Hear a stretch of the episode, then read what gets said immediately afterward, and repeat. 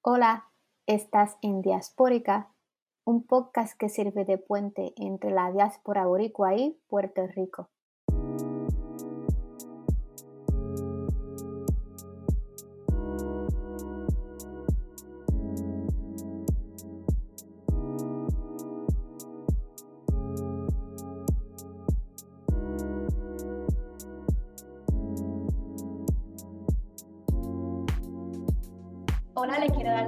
Bienvenida a el podcast, que tiene como fin crear un puente y una conexión entre la diáspora boricua y Puerto Rico.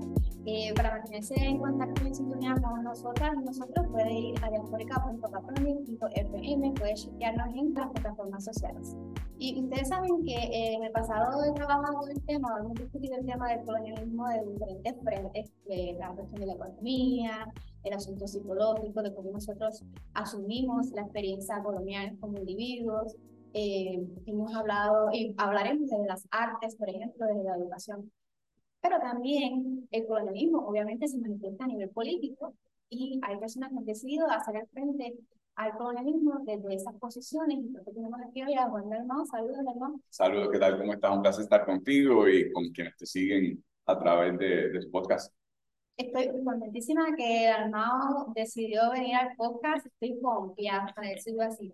Eh, en el podcast de hoy vamos a leer a Juan Dalmau que, eh, según ustedes no saben su trayectoria, él ha sido senador por el Partido Independentista Puertorriqueño, ha corrido para la posición de gobernador en Puerto Rico por varias ocasiones y en el 2020 obtuvo el 14% de los votos que para personas que no viven en Puerto Rico tal vez encontrarán el número un poco bajo, pero es algo histórico para el Partido Independentista, especialmente por toda la represión que los independentistas han sufrido a través de los años. Eh, y, y, pues, eh, estamos en una coyuntura histórica y entendemos que es un momento importante para hablar con, con Juan Dalmau. Eh, y cuando estamos aquí en Chicago, eh, Juan Dalmau estuvo en una actividad ayer en la Universidad de Northeastern, hablando sobre la experiencia colonial o el, el coloniaje en Puerto Rico y ha estado compartiendo con varias organizaciones. Así ha sido, así ha sido eh, parte de un ciclo de conferencias universitarias y además eh, reuniones con organizaciones en la diáspora. Así que estoy muy contento. Vamos a empezar con la primera pregunta, que para las personas que no conocen de ti, eh, ¿qué les puedes decir de quién es Juan Dalmau?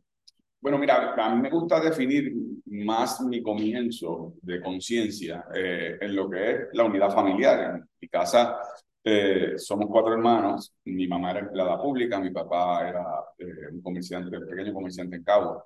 Y básicamente mi familia no es independentista, no era independentista, pero en ese crecimiento familiar, los elementos relacionados al valor propio, a que no aceptes que otros son más que tú, pero tampoco pienses que eres más que otros, la idea de la solidaridad con, con las demás personas, la idea de la responsabilidad, el valor del trabajo, el valor de uno mismo, todo eso cuando entonces entró a la Universidad de Puerto Rico, pues eh, creó esa base para entonces integrarme en los movimientos estudiantiles, en los movimientos políticos, en la juventud del Partido Independentista.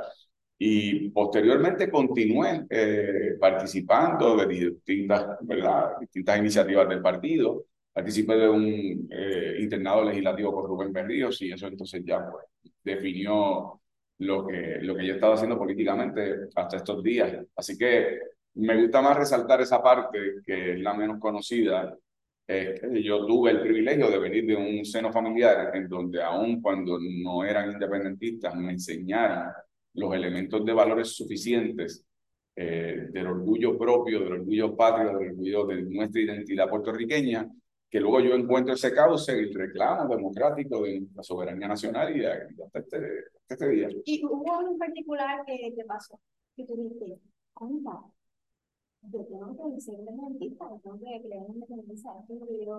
Sí, bueno, yo no te, no te puedo definir como que fue este día, en este lugar, una epifanía. Yo creo que fue esa suma de factores, pero sí, yo creo que una parte determinante de mi crecimiento político, eh, incluso académico, fue cuando, cuando comienzo a trabajar con Rubén Berríos como, como parte de un internado legislativo, que pude conocer el partido en su interior, pude conocer la importancia, ¿verdad?, de un instrumento que permita canalizar ese reclamo de democracia y de independencia. Y bueno, pues eh, eso me fue desarrollando. Yo creo que eso sí tuvo eh, un valor importante porque siendo estudiante universitario, yo conocí compañeros y compañeras que tenían en su mente la idea de la independencia, la idea de ese reclamo propio, pero en el camino no encontraron un cauce cómo aportar en ese proceso. Y algunos de ellos y de ellas después terminaron, ¿verdad?, en los proyectos políticos que fomentan el colonialismo, que fomentan la asimilación. Yo creo que para mí fue determinante en ese crecimiento, no viniendo de una familia independentista, que yo sí logré encontrar a través del Partido Independentista, la juventud del partido, el, trabajo junto a Rubén Berríos, el que se me encontró ese cauce para yo, eh, ansia que tenía, el deseo que tenía, bueno, porque yo pudiera encontrar políticamente algo que específicamente tuviera eh, una, una función, una definición de cómo, cómo hacerlo. Y me hace pensar que si más personas tuviesen esa oportunidad, unas personas creerían en la causa de la independencia, pero es algo bien escaso en este tipo de Sí, y, y, y, el sistema está diseñado para que así ocurra, por eso a veces hay personas que, que, ¿verdad?, favorecen los proyectos políticos del colonialismo o de la asimilación y dicen, no, lo que pasa es que los universitarios son independentistas, pero después se les quita eso, como si fuera un error de juventud. Y no es eso necesariamente, es que el sistema está diseñado para que aun cuando tú tienes ese ánimo en tu corazón, se manifiesta de muchas maneras, pero si no encuentras un causa adecuado como políticamente eh, manifestarlo, bueno, pues el sistema luego los desvía a proyectos políticos que nos han traído a la falta de democracia, a la pobreza, a la quiebra. Y aunque veo con optimismo que eso ha cambiado en tiempos recientes, pero pero ciertamente eh, es parte de esa lucha que hay que dar continuamente desde Puerto Rico, desde el colonialismo, eh, distinto a la lucha que se da desde la diáspora, en el sentido de que es, una lucha por su identidad dentro del sistema, entonces ya de, del país que nos tiene colonizado. O sea, mm, eh, yo creo que eso es parte de cómo uno encuentra ese cauce. Y, por otro lado, me parece interesante que eh, no vengan de familia independentista, porque generalmente tú escuchas que algunas personas vienen con ese trasfondo, se les hace más fácil pensar, reflexionar sobre estos temas, pero que siento que es algo positivo en el sentido que muchas personas se pueden identificar contigo o te pueden ver como un modelo. Claro, claro, yo, yo creo que ahí la clave, y tengo que reconocer que no siempre es así, pero la clave es que en mi casa, precisamente por ese respeto, eh, a lo que es las determinaciones que nosotros fuimos tomando y nos desarrollando. Nunca hubo un obstáculo a, a que yo quisiera creer como creo y luchar por lo que lucho y participar políticamente. Obviamente, por no ser independentista, siempre estaba la preocupación. Si eres independentista, te van a perseguir, te van a hacer carpeta. Eh, de alguna manera, pues, como un gesto de amor de un padre o una madre que lo están expresando preocupación sabiendo que el sistema está diseñado para aplastar eh, a aquellos que han luchado por independencia, pero siempre tuvieron la fe y la confianza. O sea, yo no, yo no crecí en un ambiente anti-independentista, lo cual generó esas condiciones, pero te reconozco lo que tú dices, que ese no es el clima en donde crece mucha gente, al contrario, los, padres definen a los hijos o a las hijas de cómo debes votar, de cuáles son tus decisiones políticas, y, y eso pues ha retrasado eh, algo que ahora veo que está cambiando, pero ha retrasado el que ese proceso de despertar de conciencia se haya podido hacer antes. Ahora hablando del tema del colonialismo, hay una palabra que mucha gente no entiende, como una palabra filosófica, tiene nada que ver conmigo. Si tú empiezas a explicarle en la rueda bichuela a la persona que no lo entiende, ¿cómo tú lo explicarías? Yo lo explicaría de la siguiente manera. Eh, a veces en las escuelas, cuando doy conferencias o en las universidades a los más jóvenes, les explico que es como la esclavitud, en donde en el caso de la esclavitud, un ser humano toma como propiedad a otro ser humano, lo usa para su beneficio y es la persona que toma las decisiones de ese otro ser humano. Es decir, es una relación de dominio, de poder. Eh, otra manera de verlo es eh, más sencilla, es que cuando tú compras tu casa, tú quieres mandar en tu casa, no que el vecino decida lo que se va a hacer en tu hogar. Y eso que parece sencillo, la aspiración ante el colonialismo y la independencia, queremos mandar en nuestra propia tierra. El colonialismo no es otra cosa que un país que domina a otro pueblo, a otra nación, determina sobre ellos las leyes más fundamentales en la ausencia de democracia y por lo tanto la aspiración de ese pueblo que está dominado debe ser liberarse, no para ser enemigo del otro país, es para estar en igualdad de condiciones con respeto mutuo. Así que más o menos así que lo Y hay personas que dirían, bueno, yo no me tengo que liberar de nada. Yo no me siento controlado, me siento que Estados Unidos no está poniendo nada, al contrario, nos da beneficios, somos ciudadanos americanos, etcétera. ¿Qué tú le dirías? Claro. Yo, yo creo que ese, es un planteamiento importante porque es el que uno se topa. Eh, en muchas ocasiones las personas no pueden hacer la, la transición entre lo que es su diario vivir a los efectos del colonial. Por ejemplo, en el caso de Puerto Rico, no tenemos un modelo de desarrollo económico que pueda unirnos al mundo para traer eh, inversión, para nosotros exportar productos de manera competitiva. Eso tiene un impacto en el bolsillo del puertorriqueño de a pie. El que se queja todos los días de que, oye, pero aquí las cosas cada vez más caras, yo tengo menos chavos en el bolsillo. Bueno, pues eso es una consecuencia directa de no tener el control de su sistema económico. En el tema, como mencionaste, a veces en Puerto Rico le llaman ayudas a lo que es una responsabilidad del gobierno de los Estados Unidos, que es el poder metropolitano, con respecto precisamente a una población empobrecida. Sin embargo, no hablan de los 64 mil millones de dólares que Estados Unidos, su economía recibe de compra de productos y servicios desde Puerto Rico. Y además de eso, creamos cerca de medio millón de empleos en los Estados Unidos precisamente por la compra de esos productos y servicios. O sea que Puerto Rico, la causa por la cual hemos sido una posesión de los Estados Unidos es porque hemos sido primero un bastión geopolítico militar y además un enclave económico para subsidiar corporaciones estadounidenses. El dinero de esas llamadas ayudas, entre comillas, se usa para comprar productos que podemos solamente comprar en empresas estadounidenses. Entonces, eh, es difícil, como señala correctamente, el que el puertorriqueño de a pie lo traduzca, porque el colonialismo en Puerto Rico, contrario a otros periodos de colonialismo en el mundo, no hay físicamente la presencia militar de que tú ves en la calle los tanques norteamericanos o los soldados norteamericanos no en estos momentos. Eh, sin embargo, en nuestro diario vivir hay muchas consecuencias que nos penaliza precisamente por esa condición colonial. Y yo pienso también que es que no, no lo podemos ver porque estamos metidos en eso todo el tiempo. Por ejemplo, si tú vas a otros países, tú no vas a ver un Walmart, Daiquina, un Walgreens, un Burger King, un McDonald's. Eh, y cuando tú viajas a otros países y tú ves que hay otras eh, tiendas, otras eh, empresas que son autóctonas del país, que están produciendo para el país, dejando el dinero en el país, y de momento llegas a Puerto Rico y todas compañías estadounidenses, y, tú dices, bueno, pues a lo mejor el empresario no es empleado tanto, pero el empresario se gana algo.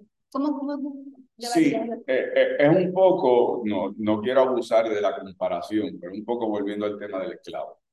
El tema de Puerto Rico es que como un país colonizado, es como el esclavo encadenado a un palo de mango.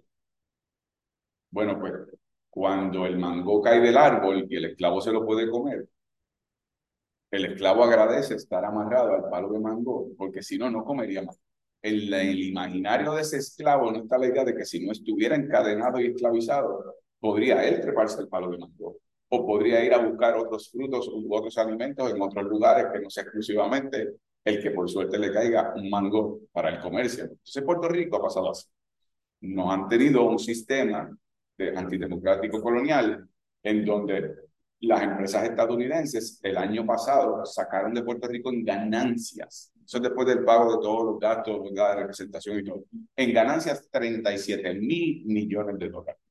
Pero entonces crean unos empleos de salario mínimo, empleos temporeros, empleos que no honran a los jóvenes, lo que son vacaciones, enfermedad, pago de plan médico. No puedes ahorrar para retiro. No puedes ahorrar para retiro, no cualificas para seguro social. Y entonces son empleos de corta, ¿verdad? De corta duración, con unos salarios empobrecidos. Y la gente termina celebrando el que bueno que esté esta empresa aquí, porque me paga el salario mínimo, que casi no me da para vivir. Y no imaginan, oye, pero qué bien que pudiésemos nosotros tener nuestras propias empresas y que esas empresas sean de empresarios puertorriqueños cuyo capital se quede en Puerto Rico y lo reinvierta en la economía y pueda crear más empleo, mejores pagos, con mejores condiciones. Entonces, eso no, no, como señalaste hace un rato, eso no lo ve el puertorriqueño que lo que ve es las grandes megatiendas que están en cada esquina, de nuevo, produciendo ganancias de 37 mil millones de dólares el año pasado, que se llevaron en ganancias, dejando en Puerto Rico solamente el pago de lo que son esos salarios mínimos, sin oportunidades de retiro digno, entre otras cosas. Y, y, que está la parte económica, pero también está la parte ideológica, de qué es la idea que se transmite a través de esto. Por ejemplo, estamos progresando porque tenemos una compañía americana en Puerto Rico. Eso, eso ocurre. La idea del progreso es el llenar los ojos con los grandes rótulos, los grandes edificios, los grandes almacenes, eh, y eso se, se tergiversa a la impresión de progreso. La realidad es que Puerto Rico es un país empobrecido, en donde el 60% de la población vive bajo los niveles de pobreza, en donde hay un gran grado de dependencia gubernamental, tanto local como en lo que pueden ser asignaciones sociales federales, en donde para colmo no se establecen políticas de ahorro, de empresarismo local, de inversión, de crear tu propio empleo. Si tú quieres abrir tu propio restaurante, o yo cuando hablo con los jóvenes que quieren abrir su barbería, la cantidad de obstáculos que enfrentan ante el gobierno para abrir su propio negocio son enormes. Pero cuando vienen esas empresas estadounidenses a Puerto Rico, las reciben con alfombra roja, exenciones contributivas, exenciones del pago de la propiedad mueble e inmueble, y de repente eh, es una competencia desequilibrada y desleal. Y racista también. Claro, claro, porque desplazas el comercio local que se queda el dinero en Puerto Rico y lo reduces a pequeños bolsillos de negocios, ¿verdad? De lo, de lo que son negocios pequeños o medianos, pero siempre desplazados por esas mega tiendas que, que, que no dejan el capital en Puerto Rico. Sabes que a veces pienso que los puertorriqueños tenemos un falso sentido de superioridad sobre otros países, especialmente los países latinoamericanos, que es interesante porque Estados Unidos así ve a los países latinoamericanos, como que ellos son superiores. Entonces nosotros asumimos esa ideología como puertorriqueños porque estamos de alguna, vez, de alguna manera vinculados a Estados Unidos y somos ciudadanos americanos. Y yo lo escucho en, la manera como muchos puertorriqueños hablan. Pero yo pienso que es bien difícil pensar de una forma distinta porque estás constantemente en esa mogolla, por decir. Y no es hasta que tú empiezas a salir, que tienes la oportunidad de salir. Y me acuerdo una vez, yo venía en, en un, viaje estudiantil de la Universidad de Puerto Rico, fui a Costa Rica y estaba sentada al lado de un y yo hablándole de Puerto Rico, eh, y lo, o sea, las cosas que había estudiado en la universidad. Y una de las cosas que le dije fue que en aquel momento el 65% de la población estaba bajo niveles de pobreza. Y él se quedó como 20. Y me dice, ¿y para qué le ha servido usted la relación con Estados Unidos? Y yo me quedé ahí como que, yo, yo, o sea, yo estoy totalmente de acuerdo con lo que él me dijo, pero para mí en ese momento yo sentí una vergüenza ajena, vamos a ponerlo así, en el sentido de que no sabía, no supe qué decir en ese momento porque yo sabía que él estaba en lo correcto.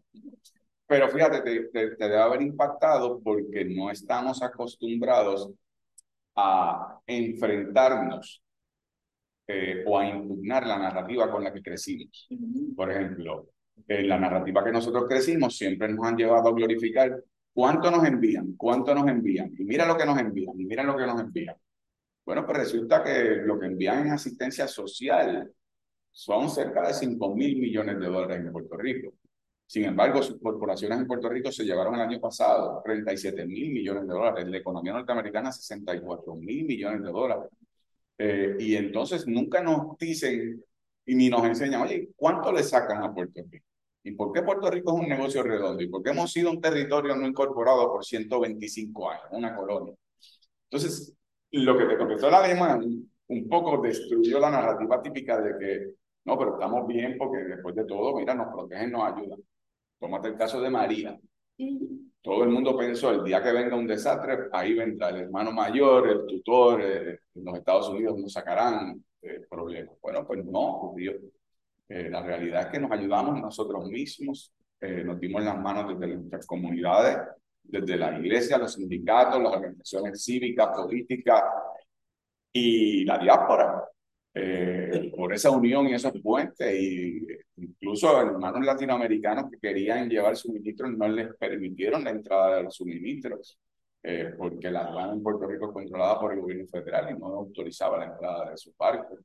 Así que eh, no vemos esa otra parte de, de lo que es algo que tenemos que impugnar como pueblo. Ok, 125 años de colonialismo. ¿Qué realmente ha obtenido Puerto Rico? ¿Cuáles son sus niveles de progreso educativo, en salud, en lo que es ah, acceso a justicia, en lo que es eh, democracia, que no existe, eh, en lo que es desarrollo económico, verdadero progreso? Y otro ejemplo de otro momento, estuve en México hace poco y me preguntaron, ¿dónde eres? Y digo que soy de Puerto Rico, pero digo, estoy viviendo en Chicago. Y entonces me dice, ¿qué haces Y yo le dije, bueno, trabajando. Y le explico por qué, la dificultad de, de, trabajar en Puerto Rico. Y él me dice, pero eso es algo que yo no entiendo. ¿Cómo ustedes que tienen una relación con Estados Unidos tienen que irse del país a trabajar, a buscar trabajo? No se supone que por esa relación que ustedes tienen eso les ayude, porque están con el país más poderoso del mundo, a quedarse en su país trabajando. Y ha sido todo lo opuesto, ha sido una migración masiva. Sí es. Una, una cosa que a veces no se discute en Puerto Rico lo suficiente y que permite esta conversación por el contexto de la diáspora, es que cuando un puertorriqueño se muda de Puerto Rico a Estados Unidos, no lo ve como un problema necesariamente de migración, un problema migratorio, porque como tiene el pasaporte, que por virtud de ley los puertorriqueños son ciudadanos americanos, tomó el avión y se fue a Estados Unidos. Cuando lo hablas con alguien, como el caso que me mencionas de México, para ellos, alguien que abandona su país es por necesidad económica, persecución política, persecución criminal, eh, es por razones trágicas.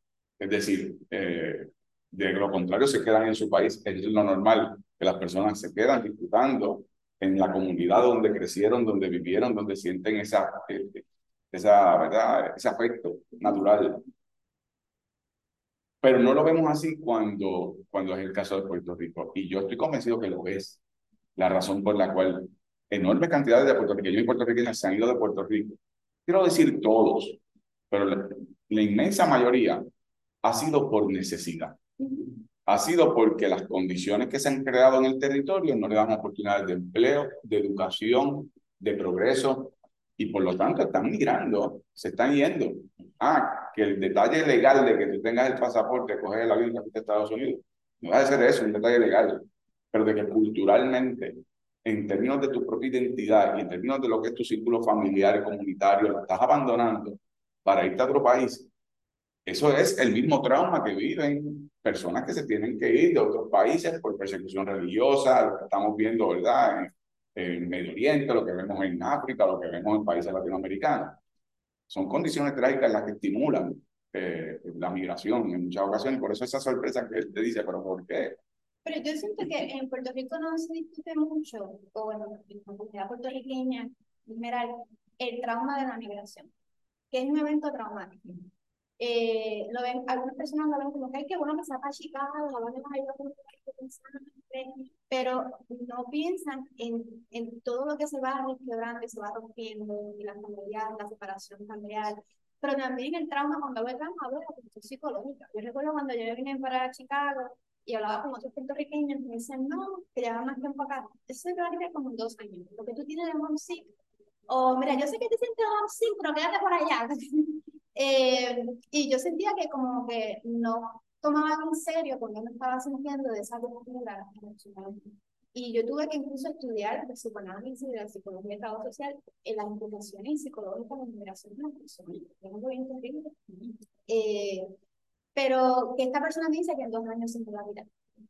Pasaron dos años, yo estuve en un como 10 años tuve que ir a Puerto Rico para poder crear, porque eh, no es solamente lo económico, uno no sobrevive solamente con lo económico, está la parte afectiva, la parte emocional, y con quien uno establece los vínculos, ¿verdad? Eh, pero la otra pregunta... Pero rápidamente, añadiéndole a, a, esta reflexión sobre el tema de, de, esa migración, en estos tiempos, Puerto Rico ha vivido procesos migratorios distintos. Eh, en los años 40, los años 50, eh, hubo una política pública del gobierno de Puerto Rico de que personas abandonaran la isla. Y ahí se dieron los primeros periodos migratorios, incluso eh, los primeros más grandes, en donde con los intercambios agrícolas muchas personas se estaban trayendo para trabajar en las fincas agrícolas de los Estados Unidos. De ahí hubo comunidades como eh, en Chicago que se fueron desarrollando. La migración hacia Nueva York fue el que pasó del campo a la ciudad y luego, por falta de oportunidades, a Nueva York. Ahora lo que yo estoy viendo, y no deja de ser igualmente doloroso, es eh, muchos jóvenes capaces, jóvenes que quieren quedarse en su país, pero simplemente no tienen las puertas abiertas para desarrollarse académicamente, desarrollarse profesionalmente, establecer su negocio. Y lo trágico de eso es ver abuelos y abuelas que se despiden de sus nietos porque sus hijos se tienen que ir y no saben si los van a volver a ver porque se están yendo, ¿verdad? Por condiciones que no necesariamente facilita el que ese abuelo y esa abuela no puede vivir esos últimos años de calidad de vida con sus nietos, nietos que no van a conocer bien a sus abuelos. Y tú y quienes nos vean que sean puertorriqueños saben que para nosotros eso tiene un amarre afectivo tan grande que se convierte en una fractura familiar. Así que tienen razón, o sea, la gente subestima y no discute lo suficiente. No solamente el que se tiene que ir, pero en muchos casos el que se queda, porque para él también o para ella representa esa fractura. Y eh, hay algo que, que yo veo mucho, que cada vez que voy a Puerto Rico me gusta como que hacer como tomar el, termómetro de cómo la gente se siente. Porque yo puedo asumir cómo la gente se siente por todo lo que llevo en las redes sociales desde acá. Eh, y yo también tengo emociones, las cosas que pasan en Puerto Rico, cosas posibles, pero no es hasta que voy allá que yo empiezo a hablar con las personas, mi familia o con amistades, y, o sea, pienso, esto está fuerte. Y siento una desesperanza. Eh, ¿Tú crees eh, que hay una posibilidad de que las cosas cambien en Puerto Rico?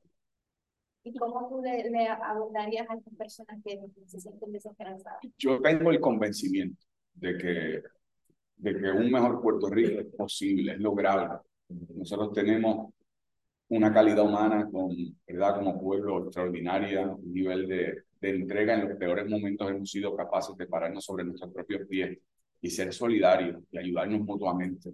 Y, y sobre las bases de lo que es la calidad del ser humano en Puerto Rico, se puede construir un nuevo país.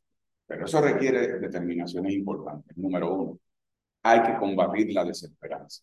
La desesperanza es un elemento desmovilizador hace que la gente no quiera actuar aún cuando tiene oportunidad de superar las condiciones que tiene ante sí.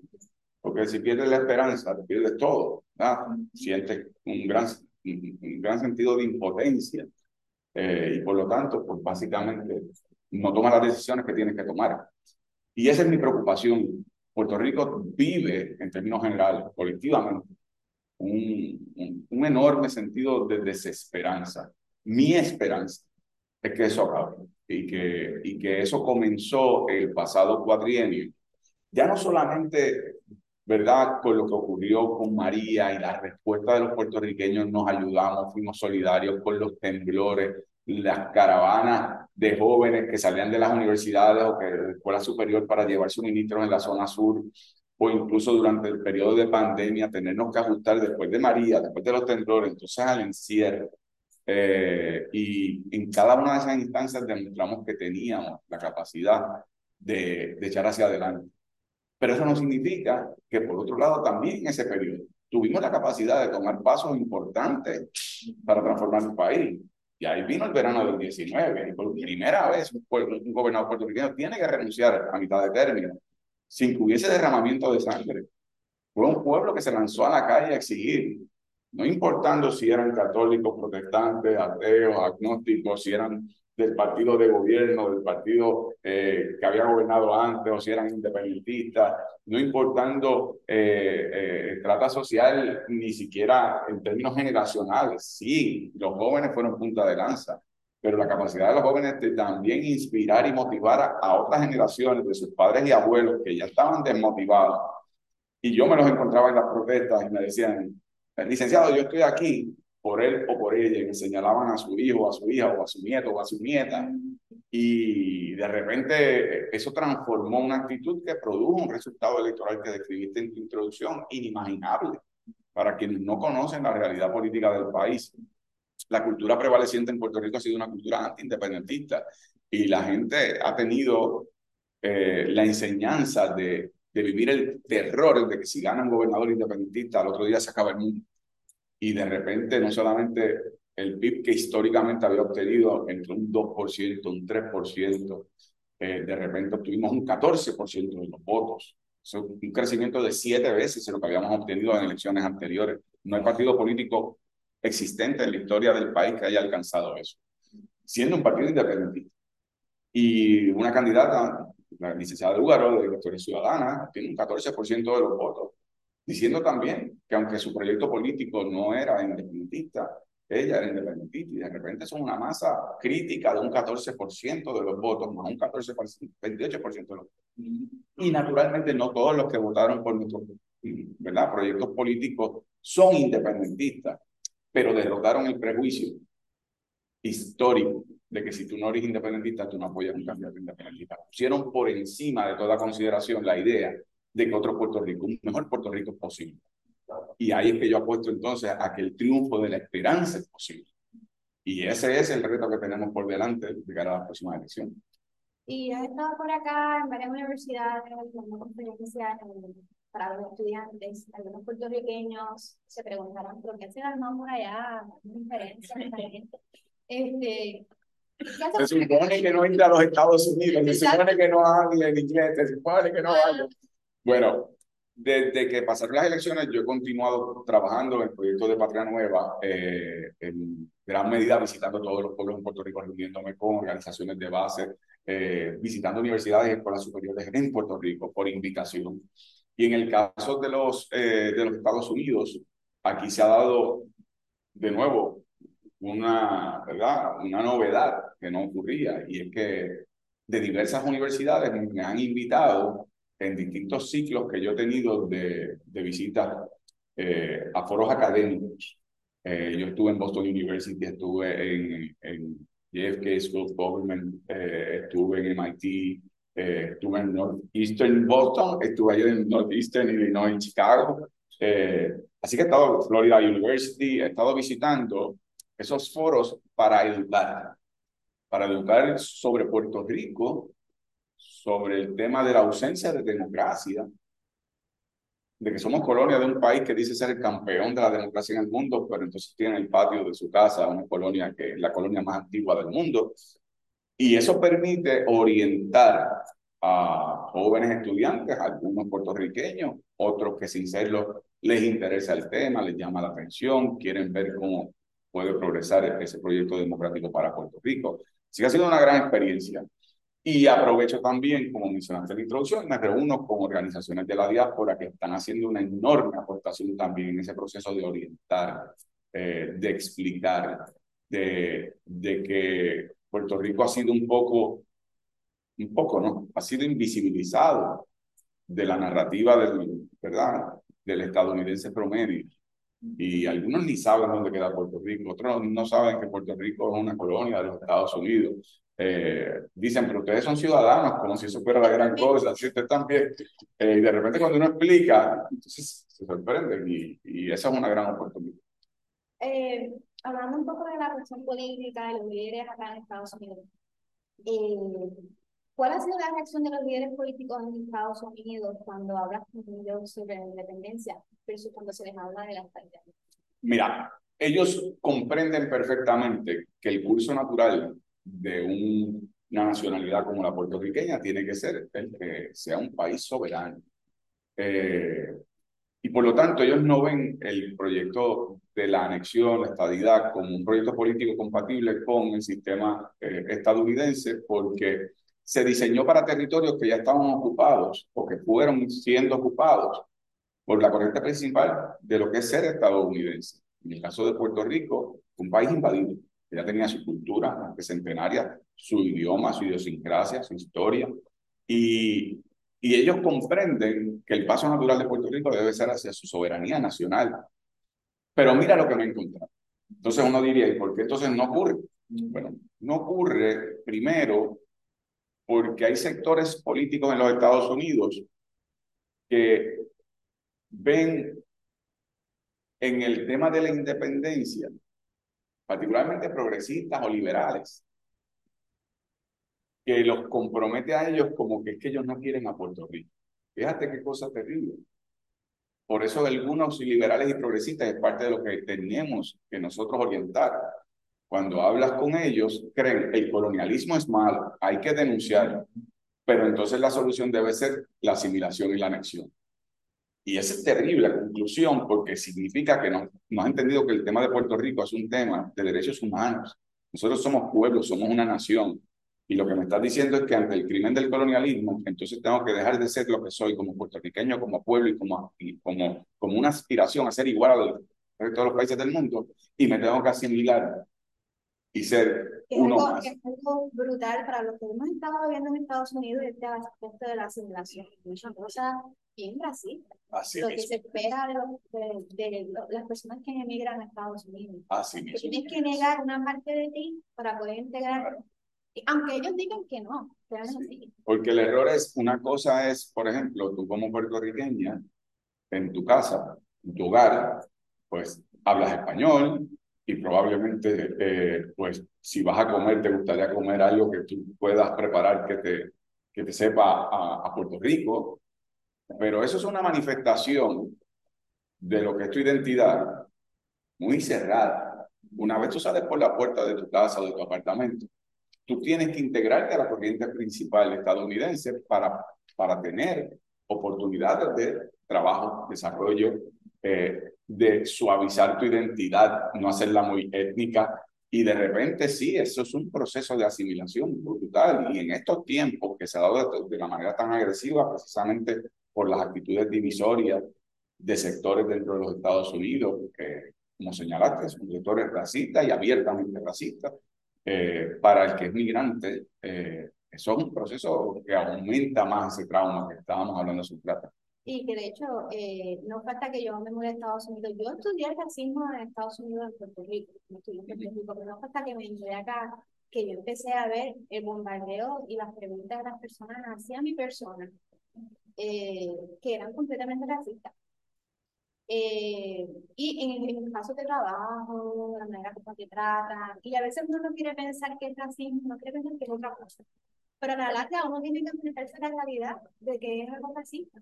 Y de hecho, ahora de este tema, estamos hablando del aspecto de, de esas facciones que hay en Estados Unidos, conservadoras, eh, y dentro de los muy liberales también hay mucho de racismo en Estados Unidos. ¿Has visto algún paralelismo entre esas, esas facciones conservadoras en Estados Unidos y en Puerto Rico? Bueno, en Puerto Rico, ciertamente hay racismo. Eh, se manifiesta de una manera distinta, eh, pero lo hay. Y yo creo que en Puerto Rico sí hay un sector que ha asumido peligrosamente la narrativa de la línea conservadora estadounidense, que no es exclusivamente estadounidense, la estamos viendo en Argentina, la hemos visto en países europeos, el resurgimiento de una extrema derecha excluyente de todo el que piense distinto a ellos. Y en Puerto Rico esa, esa tendencia ha logrado espacios políticos, fundaron y crearon un partido político eh, que con el manto de decir que son un partido político de fe, es decir, un partido político de valores religiosos, pero bajo ese manto lo que hay es toda una política pública que se impulsa contra los jóvenes trabajadores, contra la Universidad de Puerto Rico, contra los derechos laborales, contra el medio ambiente, contra eh, las personas de la comunidad LGBTQ+, contra el derecho de la autodeterminación de la mujer sobre su cuerpo. Eh, y, y son personas que están explotando unos prejuicios a base de una fe que eh, para mí, ¿verdad? Humildemente pienso que al contrario, en muchas ocasiones están muy alejados pueden ser los principios que dicen defender el cristianismo. Así que sí, hay un paralelismo de lo que está ocurriendo en, en Puerto Rico so, sobre el, el tema de esa visión más conservadora.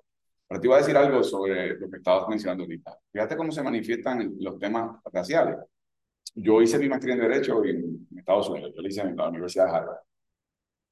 Y muchas veces, estudiantes o en lugares donde yo me encontraba, me preguntaban por el acento, ¿de dónde tú eres?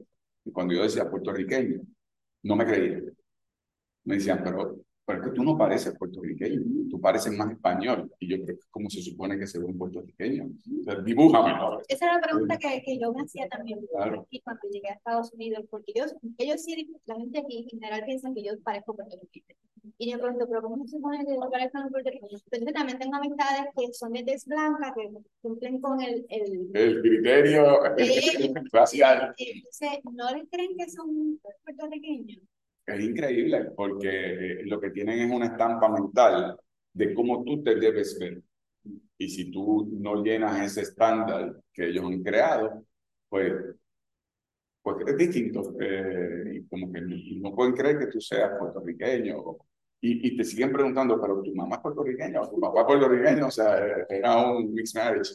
No, no, no, no, soy boricua, mi papá es boricua, mi abuelo son boricuas, o sea, boricua, 100%. 100% boricua. Pero eh, es increíble porque incluso se dan esos, tú mencionabas el trabajo, en los círculos académicos, que uno pensaría, eh, estarían más, ¿verdad?, Eh, conscientes de, para nada. El tema racial es un tema que nosotros toque. Y ahora hablando otra vez sobre la independencia, cada vez que la gente sabe en Puerto Rico que yo soy independentista, me hacen la pregunta, oh, primera ok, pero yo, yo quiero que tú me contestes esta pregunta. ¿Cómo vamos a sobrevivir sin Estados Unidos? O qué va a pasar con el rollo en las carreteras. O qué va a pasar cuando tengamos que cortar caña con machete de potre. Mira, eso, eso es algo que ha sido también construido para justificar el colonialismo.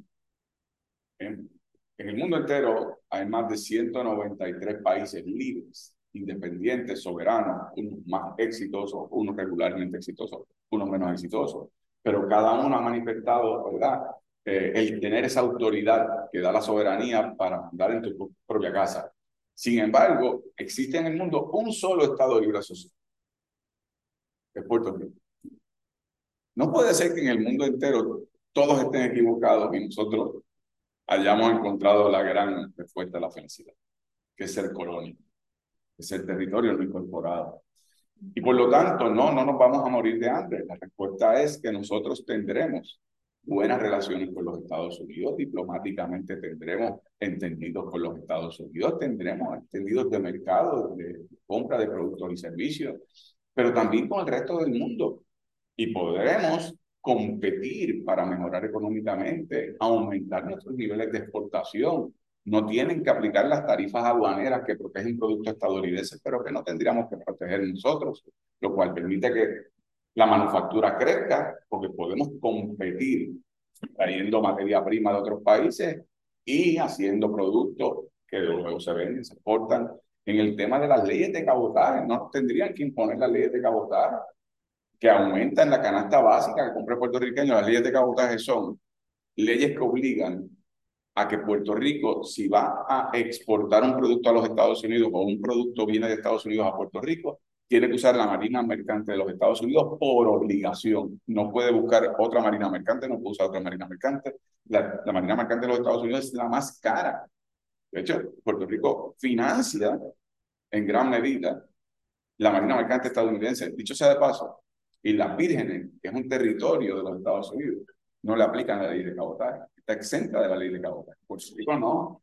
Entonces, eh, son los elementos que te, te, denotan que hemos estado en un sistema que nos ata las manos para poder desarrollarnos, pero si nos desatamos en ambiente y cooperación con los Estados Unidos, pero abiertos al mundo, compitiendo económicamente, lo que nos convenga con los países que nos convenga, eh, en un sistema, ¿verdad?, que nos permita hacer tratados regionales e internacionales, que nada de eso lo podemos hacer ahora. Y Puerto Rico es un país que produce, y es un país que eh, su mano de obra, claro, su mano de obra es una mano de obra. No somos un chorro de como dicen. Es terrible porque el puertorriqueño creció diciéndole somos pequeños, somos brutos, somos vagos. O sea que el sistema colonial tiene unos efectos, lo hablaste al principio, el tema de la psiquis colectiva y la psiquis individual, de menospreciarse, de valor, desvalorizar al ser humano. Así que te quitan lo más íntimo de tu humanidad, que debe ser tu valor propio, y te lo reducen a que tú eres incapaz, que tú no puedes. Y los propios puertorriqueños en ocasiones replicamos esa misma narrativa. eh, menospreciándonos nosotros mismos.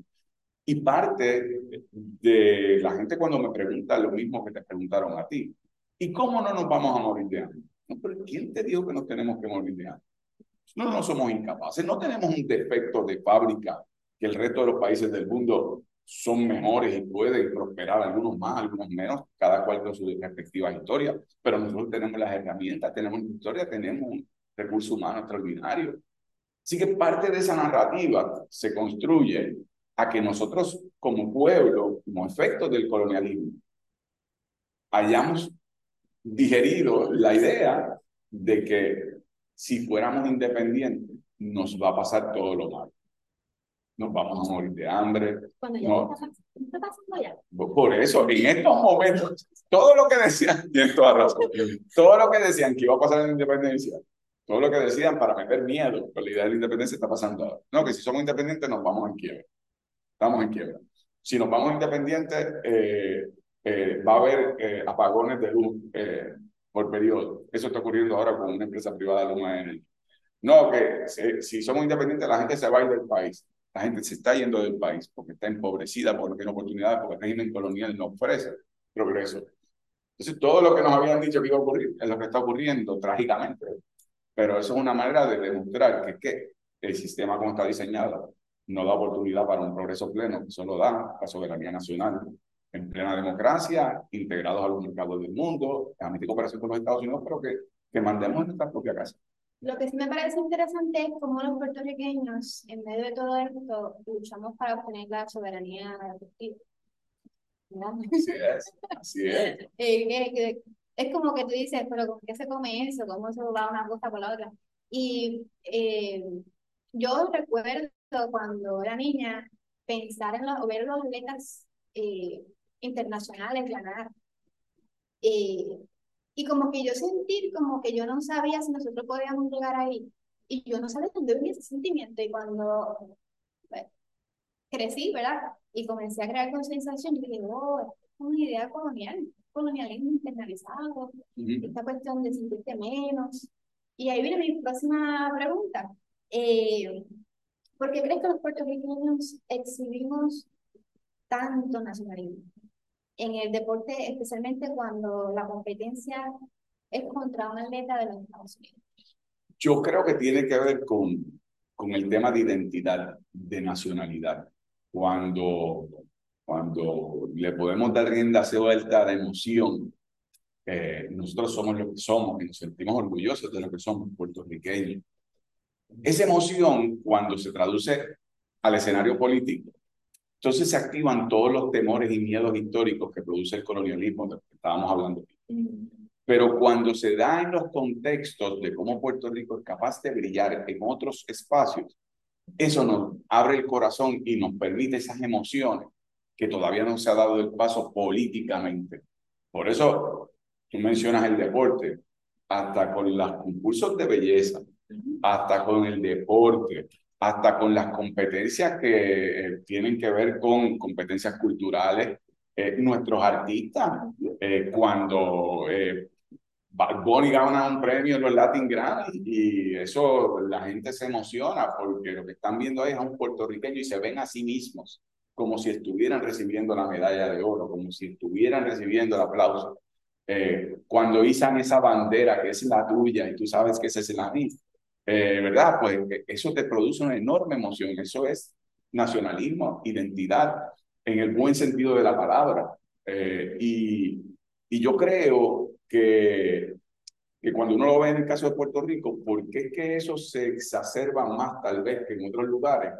Es porque, por otro lado, se trató de sofocar, se trató de menospreciar Recuerda que en Puerto Rico hasta la década del 40 estaban enseñando inglés en las escuelas públicas por obligación. Obligaban a cantar Star Spangled Banner. Eh, o sea que ese proceso de asimilación fracasó. Tuvieron que volver a enseñar en español en Puerto Rico. Hubo resistencia por nuestra identidad. Así que hemos tenido que pasar todo eso. Y, y hay algo psicológico de que cuando entonces el enfrentamiento es entre Puerto Rico el país pequeño, que no puede, que supuestamente no es suficiente, se enfrenta a los Estados Unidos, que es el país poderoso, el grande, el que nos colonizó, de repente ahí la gente le da rienda suelta a una emoción contenida en el foro político, pero no en otros foros en donde sienten ese gran orgullo. Yo recuerdo la, las peleas de boxeo de Trinidad paralizaban el país, eh, el vecindario completo gritando, eh, cuando Mónica Puy ganó la medalla de oro, cuando Camacho Puy corre, Coulson, eh, o cuando Artista, ¿verdad? Cuando Javier Coulson iba a correr, recuerdo, acá no lo estaban transmitiendo, yo no tenía la manera de, de ver la carrera, Dice, mi mamá lo que iba a hacer era llamarme a la hora de la carrera. Yo hice una conferencia acá en Estados Unidos para yo poder ver la carrera de Javier Coulson. Tremendo, tremendo. Y mira lo que son las cosas. Como te digo eso, te digo también, fíjate lo que son eh, eh, esa, esos, esos lazos, ¿verdad? Emocionales de, de la nacionalidad. Igualmente cuando uno de nuestros grandes o fallece, un actor de Hollywood, son Raúl Juliá, eh, o cuando un atleta no logra triunfar, me recuerdo la competencia cuando Coulson eh, no pudo correr la carrera, eh, se siente una pena colectiva, porque ahí, lo sentimos todos, porque ahí estábamos todos. Eso es nacionalidad en términos de su versión positiva, no el nacionalismo excluyente que lo que busca es aplastar al otro. El nacionalismo no es otra cosa que una expresión de amor por tu propia identidad eh, y, que, y que por lo tanto sientes un gran orgullo. Y para un país sometido por 125 años de colonialismo estadounidense, antes bajo España, esa identidad todavía, ¿verdad? Eh, una, un elemento que nos une a todos y, y, de los que están en la diáspora y de los que están allá. Y, y finalmente quería preguntarte, ¿cómo podemos unir a la gente de Puerto Rico y a la diáspora en la lucha por la independencia? Bueno, yo pienso que primero eh, orientando. Yo creo que este esfuerzo que tú me has dado la oportunidad de, yo estar contigo en tu podcast es, espectacular. Eh, igualmente, eh, orientando a las figuras políticas estadounidenses que todavía no comprenden la dimensión de la ausencia de democracia en Puerto Rico y que además de eso eh, es una mancha para el gobierno de los Estados Unidos y para el pueblo estadounidense que a tercera década del siglo XXI todavía tenga una colonia con un diseño de lo que era finales del siglo XIX. Ahora mismo hay una Junta de Control Fiscal que domina en Puerto Rico los asuntos de gobierno, tiene más poder delegado por el Congreso de los Estados Unidos que las ramas constitucionales en Puerto Rico. Entonces, su función es para que los bonistas buitres cobren empobrecer más a Puerto Rico, penalizar más a Puerto Rico. Hay que orientar a, también la sociedad estadounidense, a los políticos estadounidenses, que es su responsabilidad. Es precisamente dar los pasos para que Puerto Rico se descolonice. La decisión final va a ser nuestra del pueblo de Puerto Rico, pero ellos tienen también una responsabilidad como potencia administradora. Y yo creo que lo que puede hacer la diáspora eh, para unirse a ese esfuerzo descolonizador es precisamente orientar, es precisamente estimular a sus familias que estén en Puerto Rico a que den el paso, que apoyen el proyecto de Patria Nueva, que está al alcance de la mano una transformación urgente y necesaria que necesita Puerto Rico. Y que yo creo que si todos ponemos un granito de arena, vamos a poder lograr el objetivo final. Así que yo te agradezco mucho. No, Juan, eh, gracias por estar en el podcast. Ha sido un placer hablar contigo. Eh, y nada, esperamos que escuchen este podcast, pero también otros episodios que vamos a continuar teniendo sobre el tema del colonialismo. Eh, y vamos a trabajar el tema del colonialismo en otros episodios sobre el aspecto más psicológico y cómo internalizamos todo ese, todas esas ideas con las que nos han educado, que realmente tenemos que comenzar a, a deshacernos. Así que muchas gracias por sintonizar. Gracias por haber escuchado este episodio.